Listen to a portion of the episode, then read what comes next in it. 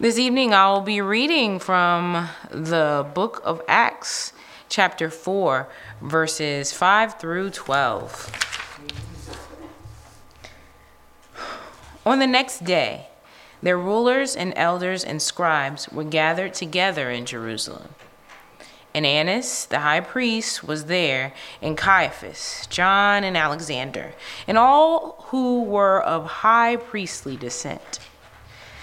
When they had placed them in the center, they began to inquire By what power or in what name have you done this? Then Peter, filled with the Holy Spirit, said to them, Rulers and elders of the people, if we are on trial today for a benefit done to a sick man, as to how this man has been made well, let it be known to all of you and to all the people of Israel that by the name of Jesus Christ the Nazarene, whom you crucified, whom God raised from the dead, by this name, this man stands here before you in good health. He is the stone which the which was rejected by you, the builders, but which became the chief cornerstone. And there is salvation in no one else. For by for there is no other name under heaven that has been given among mankind by which we must be saved. All right, a reading from 1 John 3 chapter first John chapter 3 verses 16 through 24.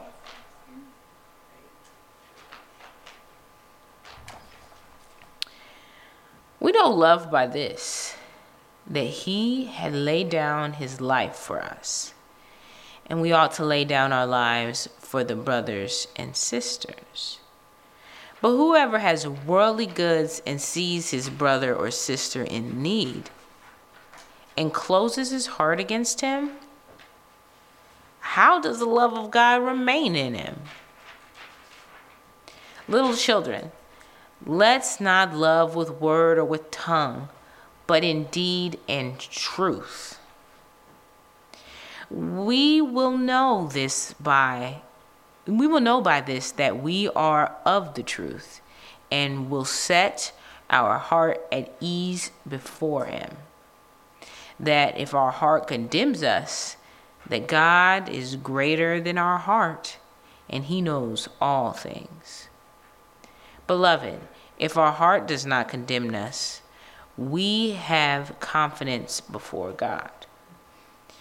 And whatever we ask, we receive from him because we keep his commandments and do the things that are pleasing in his sight. This is his commandment that we believe in the name of his Son, Jesus Christ, and love one another, just as he commanded us. The one who keeps his commandments remains in him, and he in him. We know by this that he remains in us, by the Spirit whom he has given us. Reading from the book of the Gospel according to John, chapter 10, verses 11 through 18. I am the good shepherd. The good shepherd lays down his life for the sheep. He who is a hired hand and not a shepherd, he, I mean, who is not the owner of the sheep, sees the wolf coming and leaves the sheep and flees. And the wolf snatches them and scatters the flock. He flees because he is a hired hand and does not care about the sheep. I am the good shepherd, and I know my own, and my own know me. Just as the Father knows me, and I know the Father, and I lay down my life for the sheep and I have other sheep that are not of this fold. I must bring them also, and they will listen to my voice, and they will become one flock with one shepherd. For this reason, the Father loves me, because I lay down my life so that I may take it back. No one has taken away from me, but I lay it down on my own. I have authority to lay it down, and I have authority to take it back. This commandment I received from my Father. This is the word of the Lord. Uh, Father, we come here to hear your word, uh, to, to be your children, to act accordingly. We pray that your word would come alive in us, uh, that we would hear your words, we would do them, and we'd be the people you've called us to be through your Son, Jesus Christ. Amen. So, uh, first, there's a typo on your outlines. We're on the fourth Sunday in Easter. I forgot to change that, so four out of seven. Uh, and we're still in Easter time, obviously. So, um, let's start in the book of Acts.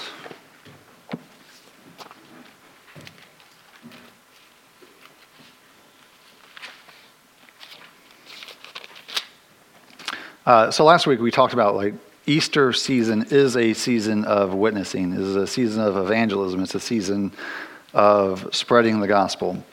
Um, I think this is maybe just like a uh, in the hearts of men. You even have like nominal Christians who are C and E Christians, Christ, Christmas and Easter Christians, and and so they have this idea that they should come to church at least two times a year, and they pick Easter, and so uh, it's a it's kind of a common theme or common thing that happens in uh, evangelicalism of people who come around Chris, Christmas or Easter uh, who tend to think they need a little bit more churching up around those seasons for good reason because they need a little more churching up in every season. And uh, and a lot of times that is a, a, a method or a medium by which the Lord uses to um, remind people and call them into uh, deeper fellowship, true fellowship. Uh, so a lot of Christians get more serious uh, on their walk with the Lord around Easter. And so, because it, it's just kind of in the heart of men that they know that Easter is like a prime time. And so, uh, regardless, so Easter is a witnessing season. We talked a lot about last week that the church is called to be a witnessing community. Um, and we see this in the book of Acts. If you just follow the book, uh, Jesus says that you're going to be my witnesses, and um, you know you can read in in Luke 24. I think we did that last week a little bit um, about how the Lord at the end of the book of Luke says that you know repentance of sin will be proclaimed in every nation. That's what we're going after. Um, that's our mission. And in the first couple uh, lines in the book of Acts, Jesus is calling them as one of the very last things before he ascends that you're going to be my witnesses, you're going to go and do this. And what do they do? Uh, they go. And so we see the same thing here. And so, um, one thing to note is uh, what we normally think of witnessing as far as evangelism, sharing the gospel, proclamation evangelism. Um, and even life, when we normally think of the two types of evangelism and lifestyle evangelism being the other one, we still normally think of that as uh, witnessing to the outside world. And yeah, I am saying that is our call and what we should be doing, but we're going to be witnessing, we're telling what we do with our lives, what we say with our words. We're witnessing, we're being witnesses to something all the time, anyways. It's inescapable right? And so, in the context here in Acts 4, uh, we see that uh, some of the apostles, they've been, um, particularly Peter and John, are before the council, before Jews. They arrest them. Uh, they ask them how they healed this man, by what power, and uh, uh, they just say, it was the man upstairs, and they walk away. no. Go to the last line on, on our notes there. Says, uh, and we're going to turn to Luke 12. That in, in all three Gospels, Matthew, all three synoptic, synoptic Gospels, uh, Jesus makes a promise to them that that says the Holy Spirit will be with you when you get arrested and put on trial. So don't be anxious about what you are to say. Um, he doesn't necessarily. A lot of times we think that means don't prepare what you're to say. He just says don't be anxious, particularly. Um, maybe you should prepare, maybe you shouldn't. But let's look particularly at the one in Luke, Luke 12, 11, since this is Luke's second book in Acts. So, particularly in Luke 12, 11, he says, When they bring you before the synagogues and the rulers and the authorities, do not be anxious about how you should defend yourself or what you should say, for the Holy Spirit will teach you in that very hour what you ought to say. And so, the other two of the Synoptic Gospels just say before the councils, they don't make it particular about synagogues or that the Jews are going to be arresting you. And so we see that fulfillment here, and um, as Luke notes, that they were filled with the Holy Spirit and then they spoke, right? So Peter is using this as an opportunity to share the gospel, right? Um, now, this isn't the same context but when I got pulled over speeding on the way to church a few weeks back, they didn't. They he asked me where I was going. I said I'm going to uh, church just down the street, but I didn't uh, tell the police officer that hey I'm going to church and uh, do you know the Lord and you should repent and. Uh, I, I really wanted him to repent after he gave me the speeding ticket, but I don't know how that works.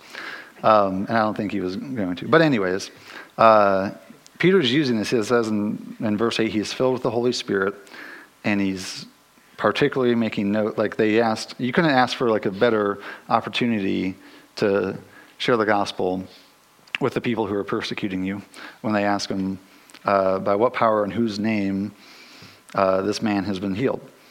And so, um, you know, particularly in, in this, when Peter's speaking, uh, going off of Acts 1 8, he knows that and all of Jesus' promises about what's going to happen.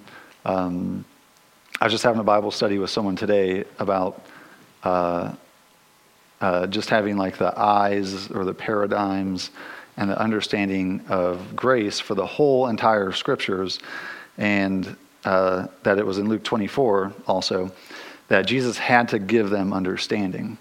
They had heard these things, they had known that Jesus was going to get crucified, yet they still were scared and, and hiding and, and everything when they should have been like worshiping and jumping for joy and going out to the streets and telling everybody that Jesus was going to be resurrected in a few days. Uh, but it's because the Lord didn't give them understanding. They, Jesus told them plainly, the scriptures told them plainly, they just didn't understand. Um, and so Uh, Peter, in this instance, you know, after, after the day of Pentecost, they're filled with understanding and their whole life becomes about evangelism, right? All of the apostles planted churches, evangelized, and made it their mission to spread the gospel uh, as wide and as far as they were called, right? Thomas gets to India. There's, uh, you know, Paul's even like traveling like as far as Spain and all of, you know, and everything Paul's doing. And so uh, they were ready. They knew what they were about. They looked for an opportunity, uh, and they didn't back down. And so uh, we're not all called to proclamation evangelism. I don't think everybody here is called to the type of proclamation evangelism like Peter was called to, standing in streets and that type. Uh, but we're all called to proclamation evangelism. We're all called to be prepared to make a defense of the faith. That might be one on one. That might be with a coworker. That might be with a family member. That might be with a friend. Um, nobody comes to faith in Christ outside of proclamation evangelism. Uh, so there you go. Uh, take that as it is. Um, but the point is that they were ready. They were a community that were uh, deeply had the paradigms and mindsets that they were going to be God's chosen people and witnesses to the entire world, and that the new covenant had come and that the mission was going to be fulfilled. And so they were, to, just to have that mindset, just to have the readiness and awareness uh, that the Lord wants to use us, right? Who was it that spoke on Sunday about uh, Ephesians 4.11? I think we talk about that like every Sunday. Who spoke? It was Daniel. Daniel. Christiana, you should have got that one. Uh, uh, it was Daniel who spoke on, on Sunday about uh, Ephesians 4.11, that the saints are being uh, made ready or being equipped for the work of the ministry. Right? I think it was last week or a couple weeks ago. I talked about just the role of an evangelist is to heighten and prepare a community for the community to do evangelism. And so everyone should be prepared. Everyone should be looking for opportunities and praying for opportunities that we can uh, speak to people about Christ. Uh, call them to repentance, um, to have salvation in Christ's name, um, and to be saved. And more than just our cultural ideas of that. And so let's go to 1 John. So, First John, he doesn't make any uh, claims about being witnesses, but how we are and, how, and who we are as a community and what we do is a testimony, is a witness, um, and it says something. And so we're in chapter 3, verses 16 to 24.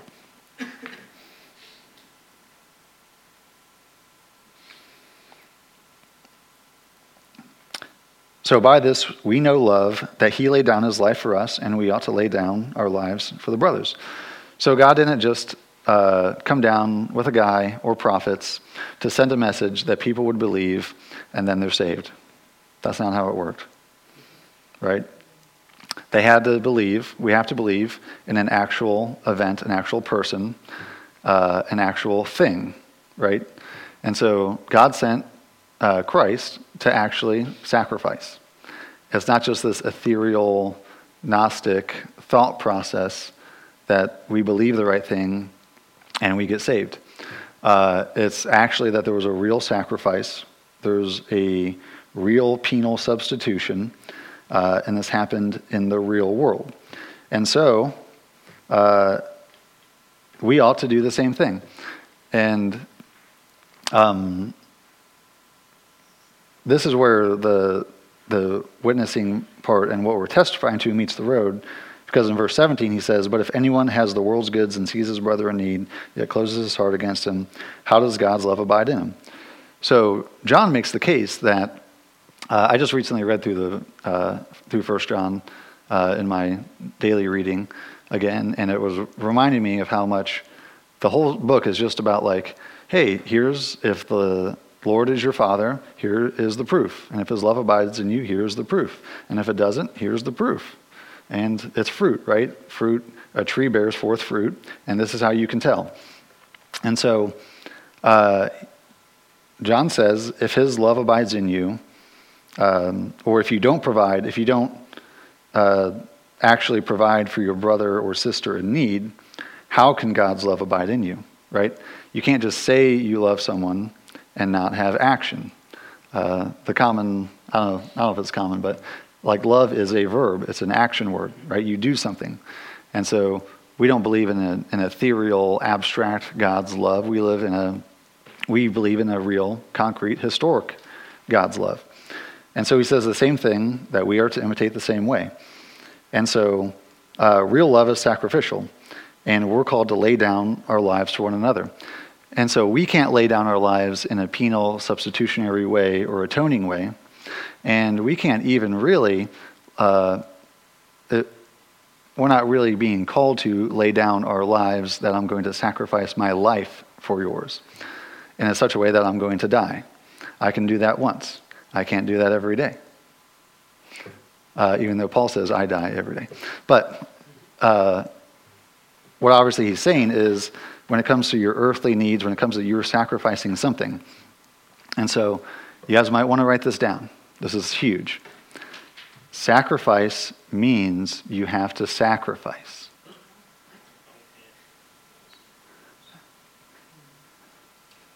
Go home and meditate on it.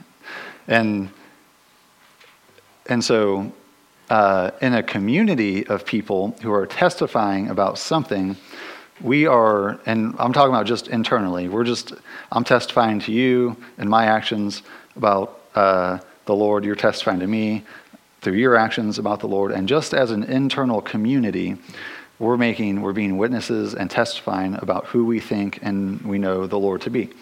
And so, if we aren't a continual uh, sacrifice, sacrificing, laying down our lives for one another community, uh, I would beg to ask, how can we do that for other people? How can we do that for the world? How can we do that and, and go outwards, right? Uh, the epistle of, of 1 John is only handling the things inside the people of God. He's not actually talking about going out and evangelizing and doing good deeds so that others see you, your good deeds and praise the Lord or anything. He's just saying, um, as a people of God, uh, what it looks like when God's love abides in you. And so you can actually have uh, proof of salvation. I'm putting those in my fingers and on the outline in brackets because that's an unbiblical concept. Uh, again, let me clue you guys into something. Words have meaning, Amen. right? And so there's no such thing as, uh, well, I guess there is proof of salvation, but my proof of salvation is that I'm actually saved from something. And so if I had a bunch of emotional issues, uh, I wouldn't need proof of salvation. I would just not have emotional issues. It would be evident that I was saved.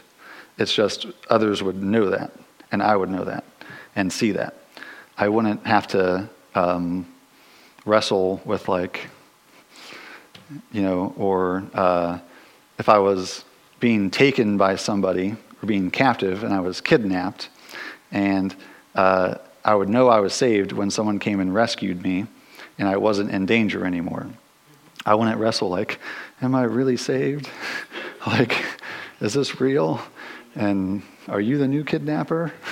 or like, that would be weird, but uh, there's no, you wouldn't need, you don't need proof of salvation. Salvation is self evident based on what you're being saved from. And so, are you saved from sin? Well, uh, read the book of First John, and it says, uh, whoever continues sinning, uh, that uh, the Lord doesn't abide in them. And does that mean that we stop sinning altogether? I don't think so. Uh, and I can just tell you no. Um, if that was true, then I shouldn't be up here. But it's, there is a, a linear progression in sanctification. There really is. And so we use terms like proof of salvation, and we, that's just an unbiblical concept. A biblical concept is fruit, right? Where's the fruit? And so um, I could understand like a Christian who's been a Christian for like a month wrestling with the concept because they've heard it somewhere of being like, are they really saved? Because um, as Noel and I know, uh, we planted some stuff in our garden in the backyard, and uh, I told Lily that we'll just water it, and then by we did it in the morning, afternoon, and I told her by night we should see the plants, and they should we should be able to eat the fruit. and being a six-year-old, she believed me, which nobody should ever do. Uh, asked most of the kids in the church, and uh, there wasn't any fruit. So is is this thing really planted? Is it really going to grow? We put it in this morning and we watered it, and there's no tomatoes. and we looked the next day and there weren't any tomatoes. And then we looked in a couple days and I think some of the kale started to sprout. But but even then, and then the and then the squirrels ate it. And and so we have to wrap our minds around like God's uh, mind, right? These I, these concepts of proof of salvation and am I like really saved? And uh, that's not like nowhere is do I see in Scripture that God's calling us to think that way. We're called to think about fruit and what fruit is like and uh, what the biblical fruit is and how long that takes. Um, and this is just one of them. It's, it's self evident. Do you sacrifice? Do you lay down your life? Is that an ongoing thought process that we have of what can I do for other people, specifically in our community, right? Um, is that uh, Daniel talked about it on Sunday? Is that is that me taking ownership, or am I going to put it off on somebody else? Uh, the trash on Sunday, like I don't know, we have people who clean up, but is it? Are we saying when the trash is full, we'll wait for that person to get it, or do we just see it and take care of it? Do we love in real, practical ways? Um, verse 18, just to kind of sum it up. Little children, let us not love in word or talk, but in deed and in truth. Right? Um, are we doing that as a community? Are we calling each other to live that sort of life? Um, I really like the book of Timothy because it uses the phrase good works like 13 times or something. But then he doesn't describe what good works are. And I'm just, um, did I say Timothy? I meant Titus. I don't know if I said Titus or whatever, but uh, it's the book of Titus. And it says like 13 times or something, good works. Call the people to good works, good works. And then I'm like, okay, what are they? Just like list them out and I'll do them. And I'll check them off and I'll try to do it on a, on a yearly, maybe bi yearly schedule. And I'll check it off and we'll be good. But that's not, we don't have a list of good works. I'm not even sure exactly how to, I could describe it. There's tons of examples in Scripture, but it's kind of open ended. Are we living a life where we're focused on uh, giving back to the community that God's put us in, right?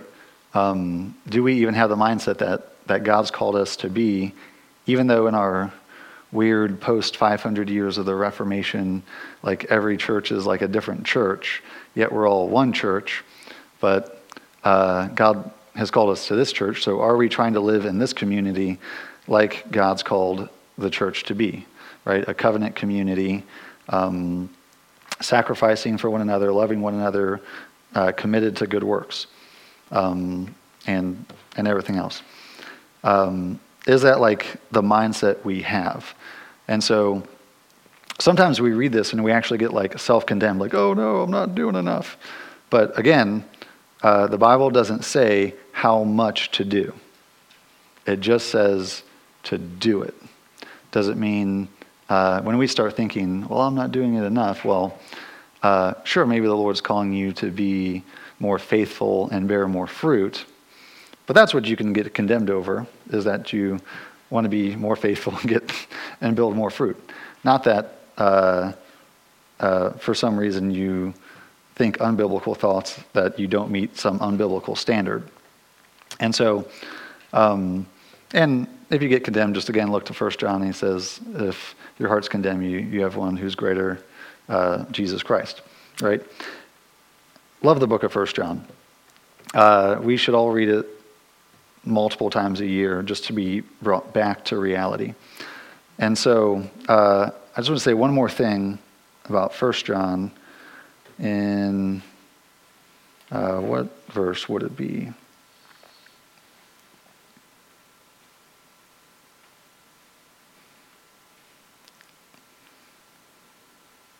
Let's start in 22. And whatever we ask, we received from him. Oh, let's go back to 21.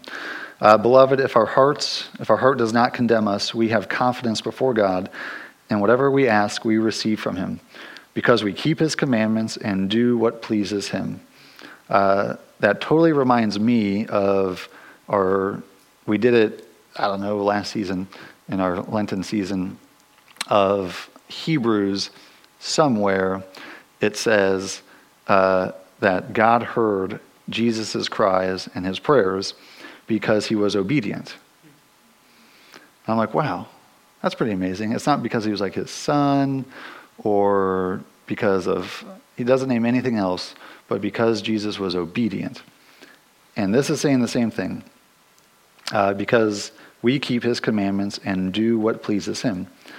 And so we start again, I don't know if you guys are like me, but I start thinking on biblical things like, well, I sinned a lot this week and Jesus isn't going to answer my prayers. And, well, hold on. He gives a context and he bring it back to reality.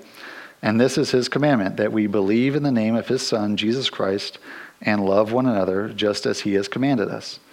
Sure, we should stop lusting. Sure, we should stop lying and stealing and cheating and punching people for out of malice and all these things. We're called to do that in Scripture.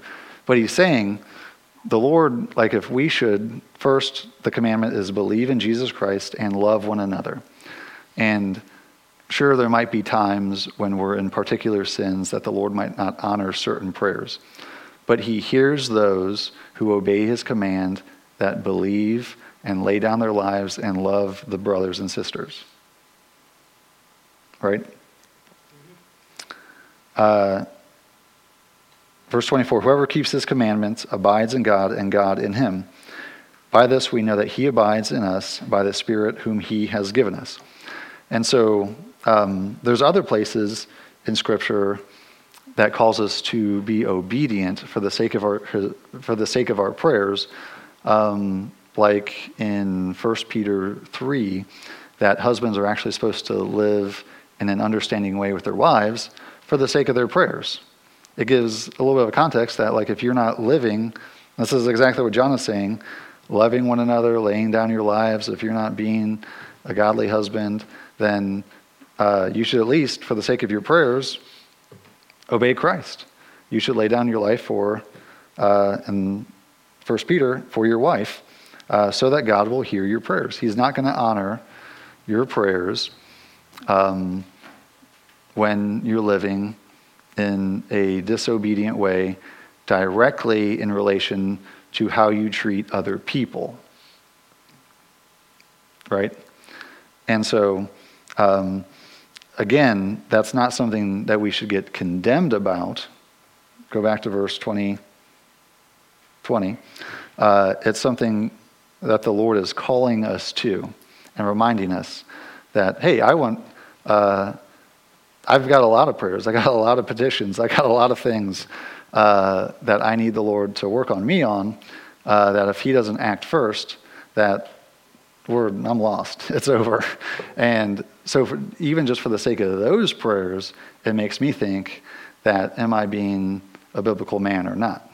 Right? Am I living in such a way that uh, God wants to like listen to my prayers, right? We think about like Abraham, uh, who is the called the friend of God, who when God even says like, would I not consult with my friend Abraham before doing such a thing, right? Um, and just look at the how he treated people.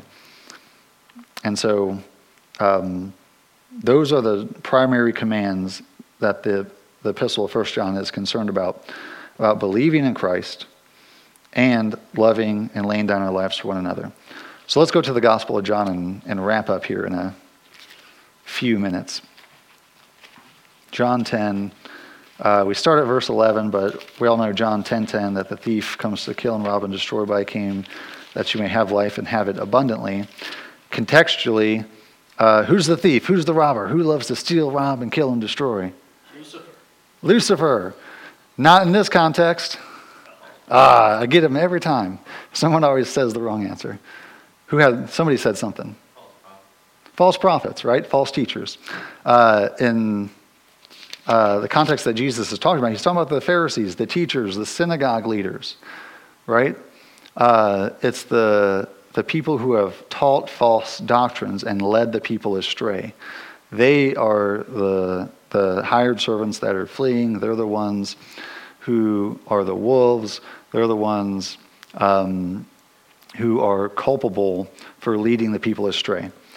And so the shepherd theme is huge in Scripture. I, I, wrote down a couple on your outline Psalm 23, 78, 100, Isaiah 53, Isaiah 60, Jeremiah 50, uh, Ezekiel 34. We were going to look at that one if we have time, Micah 2.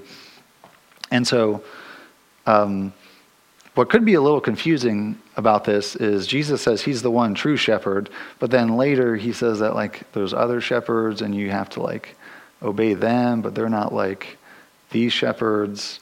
Uh, and that gets a little confusing because does that mean he's the one true shepherd? Does that mean our pastors are like false shepherds? No. Uh, the rest of the New Testament epistles handles that.